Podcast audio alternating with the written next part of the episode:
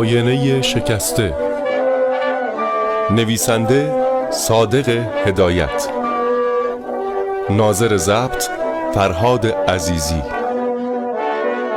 تهیه و تولید مهدی محمدیان، مدیریت برنامه فرشید رشیدا، تهیه کننده بنیاد آینه.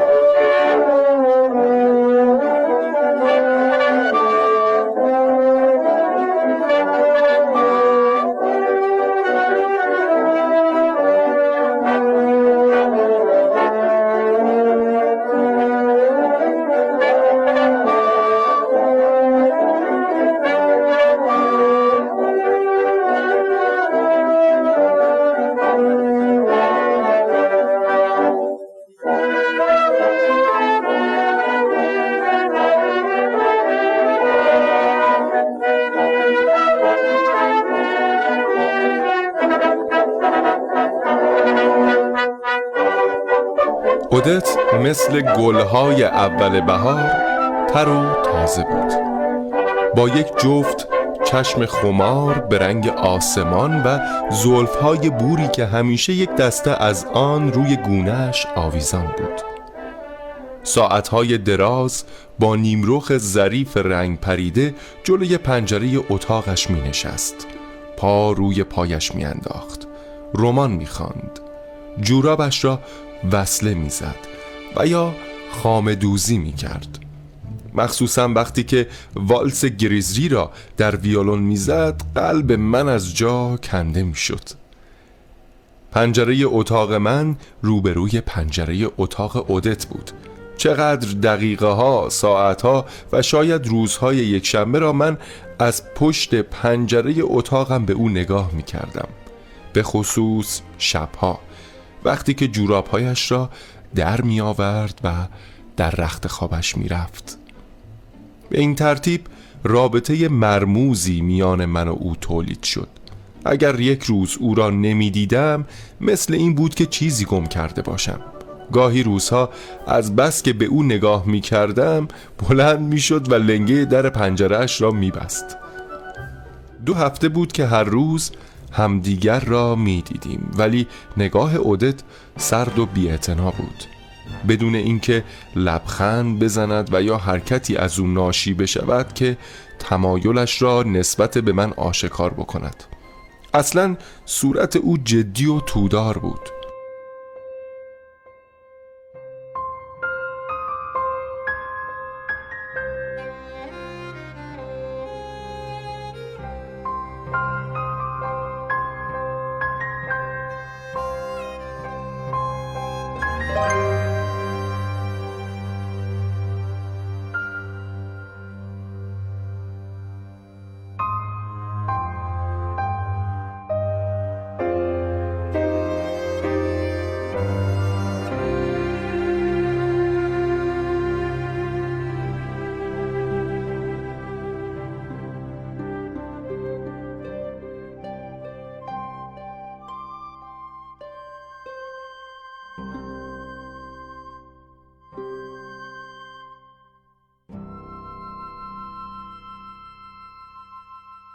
اول باری که با او روبرو شدم یک روز صبح بود که رفته بودم در قهوه‌خانه سر کوچه من صبحانه بخورم.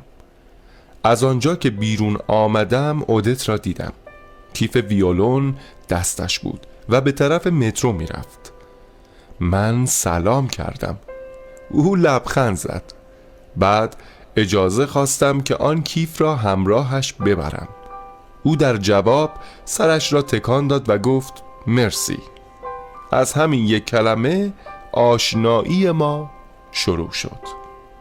از آن روز به بعد پنجره اتاقمان را که باز می کردیم از دور با حرکت دست و به علم اشاره با هم حرف می زدیم، ولی همیشه منجر می شد به اینکه برویم پایین در باغ لوکزامبورگ با هم ملاقات بکنیم و بعد به سینما یا تئاتر برویم یا به طور دیگر چند ساعت وقت را بگذرانیم.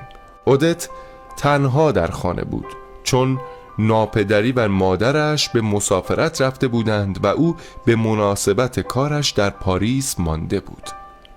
او خیلی کم حرف بود ولی اخلاق بچه ها را داشت.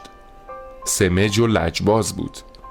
گاهی مرا از جا در می کرد. دو ماه بود که با هم رفیق شده بودیم. یک روز قرار گذاشتیم که شب را برویم به تماشای جشن جمعه بازار نویی. در این شب اودت لباس آبی نویش را پوشیده بود و خوشحالتر از همیشه به نظر می آمد.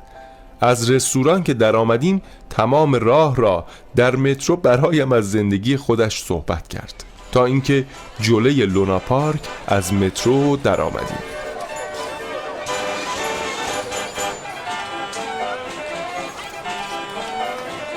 گروه انبوهی در آمد و شد بودند. دو طرف خیابان اسباب سرگرمی و تفریح چیده شده بود. بعضیها معرکه گرفته بودند. تیراندازی، بخت‌آزمایی، شیرینی فروشی، سیرک.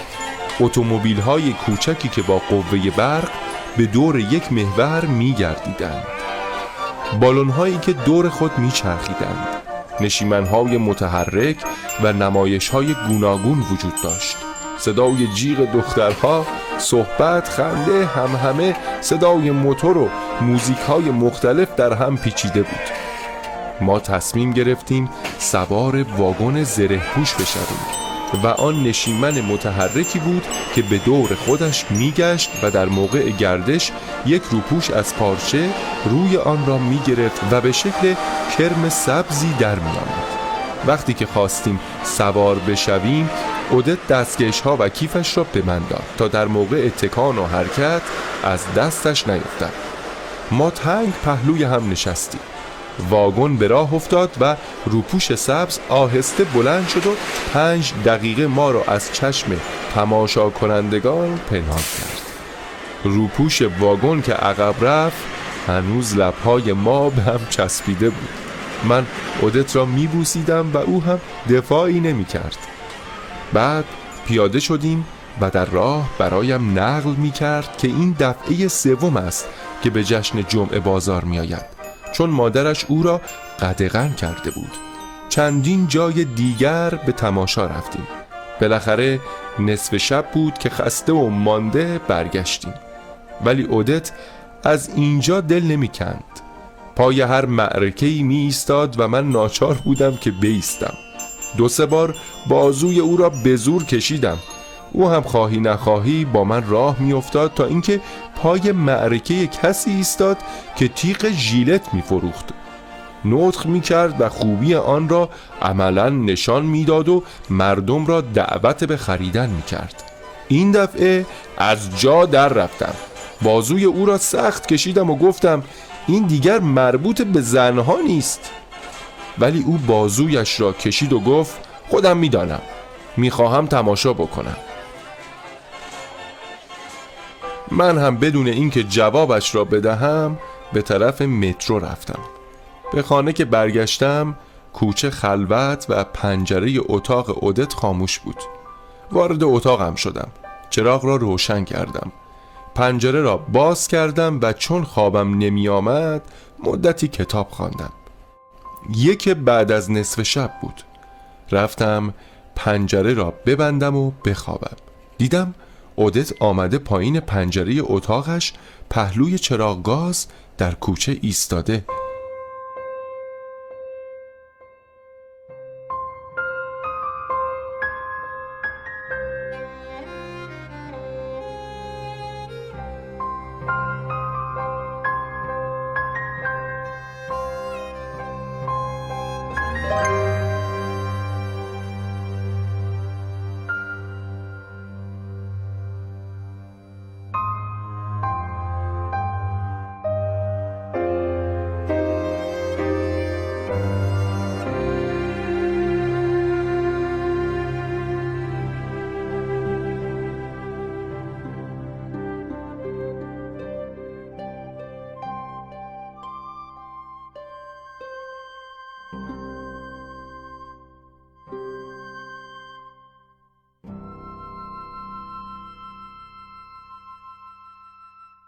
من از این حرکت او تعجب کردم.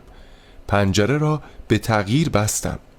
همین که آمدم لباسم را در بیاورم ملتفت شدم که کیف منجق دوزی و دستکش‌های عودت در جیبم است و می دانستم که پول و کلید در خانه‌اش در کیفش است.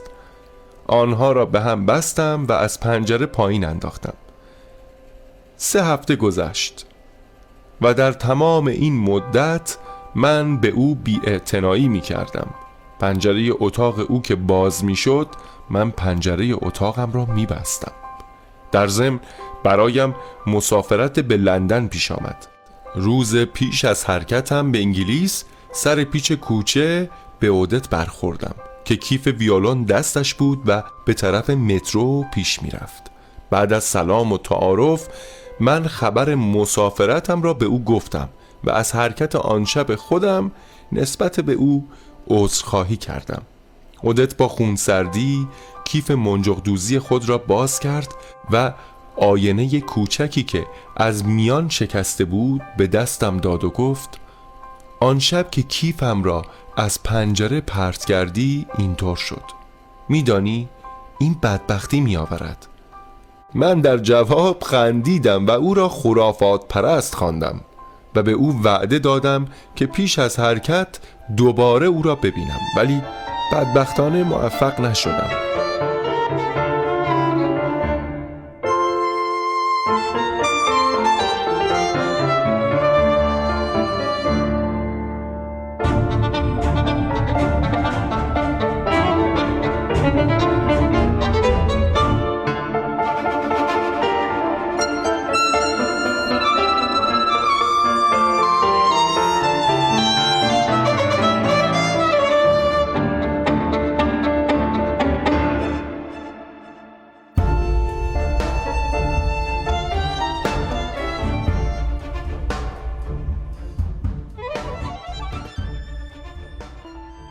تقریباً یک ماه بود که در لندن بودم.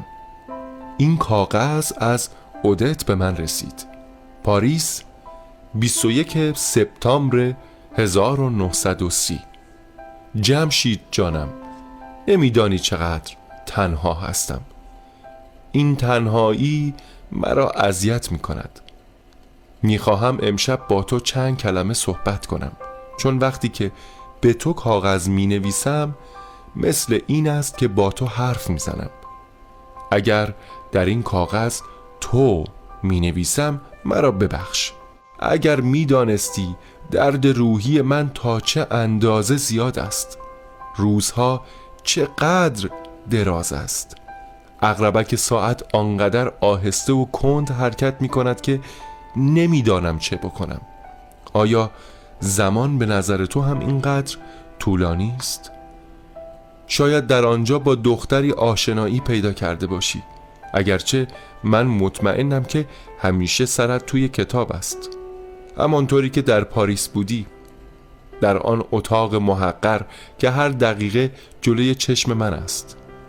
حالا یک محصل چینی آن را کرایه کرده، ولی من پشت شیشه هایم را پارچه کلفت کشیدم تا بیرون را نبینم، چون کسی را که دوست داشتم آنجا نیست. همانطوری که برگردان تصنیف میگوید پرنده ای که به دیار دیگر رفت بر نمیگردد. دیروز با هلن در باغ لوکزامبورگ قدم میزدیم. نزدیک آن نیمکت سنگی که رسیدیم یاد آن روز افتادم که روی همان نیمکت نشسته بودیم و تو از مملکت خودت صحبت میکردی و آن همه وعده میدادی و من هم آن وعده ها رو باور میکردم و امروز اسباب دست و مسخره دوستانم شدم و حرفم سر زبان ها افتاده. من همیشه به یاد تو والس گریزری را میزنم. عکسی که در بیشه وینسون برداشتیم روی میزم است. وقتی عکست را نگاه می کنم همان به من دلگرمی می دهد. با خودم می گویم نه، این عکس مرا گول نمی زند. ولی افسوس، نمی دانم تو هم معتقدی یا نه، اما از آن شبی که آینه هم شکست، همان آینه ای که تو خودت به من داده بودی، قلبم گواهی پیش آمد ناگواری را میداد. روز آخری که یکدیگر را دیدیم و گفتی که به انگلیس می روی، قلبم به من گفت که تو خیلی دور می روی و هرگز یکدیگر را نخواهیم دید. و از آنچه که می ترسیدم به سرم آمد. مادام بورل به من گفت چرا اونقدر غمناکی؟ و می خواست مرا به برتانی ببرد، ولی من با اون نرفتم چون می دانستم که بیشتر کسل خواهم شد. باری بگذاریم، گذشته ها گذشته. اگر به تو کاغذ تند نوشتم از خلق تنگی بوده، مرا ببخش. و اگر اسباب زحمت تو را فراهم آوردم، امیدوارم که فراموشم خواهی کرد. کاغذهایم را پاره و نابود خواهی کرد. همچین نیست جیمی؟ اگر می دانستی در این ساعت چقدر درد و اندوه هم زیاد است. از همه چیز بیزار شدم، از کار روزانه خودم سرخوردم، در صورتی که پیش از این اینطور نبود. میدانی من دیگر نمیتوانم بیش از این بی تکلیف باشم. اگرچه اسباب نگرانی خیلی ها می شود، اما قصه همه آنها به پای مال من نمی رسد. همانطوری که تصمیم گرفتم روز یک شنبه از پاریس خارج خواهم شد. ترن ساعت شش و سی و پنج دقیقه رو می گیرم و به کاله میرم، آخرین شهری که تو از آنجا گذشتی. آن وقت آب آبی رنگ دریا را می بینم. این آب همه بدبختی ها را می شوید و هر لحظه رنگش عوض می شود و با زمزمه های غمناک و افسونگر خودش روی ساحل شنی می خورد. کف می کند. آن کف ها را شنها مزمزه می کنند و فرو می دهند و بعد همین موجهای دریا آخرین افکار مرا با خودش خواهد برد. چون کسی که به مرگ لبخند بزند، با این لبخند او را به سوی خودش می کشاند. لابد می گویی که او همچین کاری را نمی کند، ولی خواهی دید که من دروغ نمی گویم. بوسه های مرا از دور بپذیر. اودت لاسور.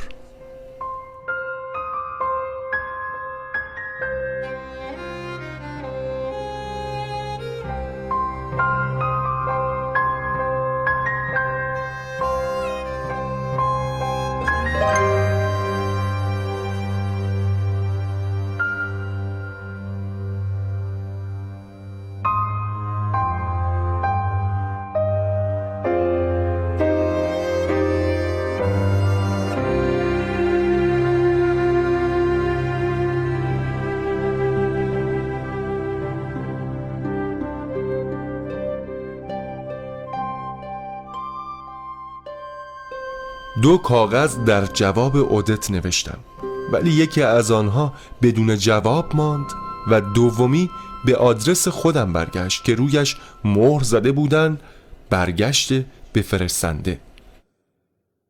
سال بعد که به پاریس برگشتم، با شتاب هرچه تمامتر به کوچه سنژاک رفتم، همانجا که منزل قدیمیم بود.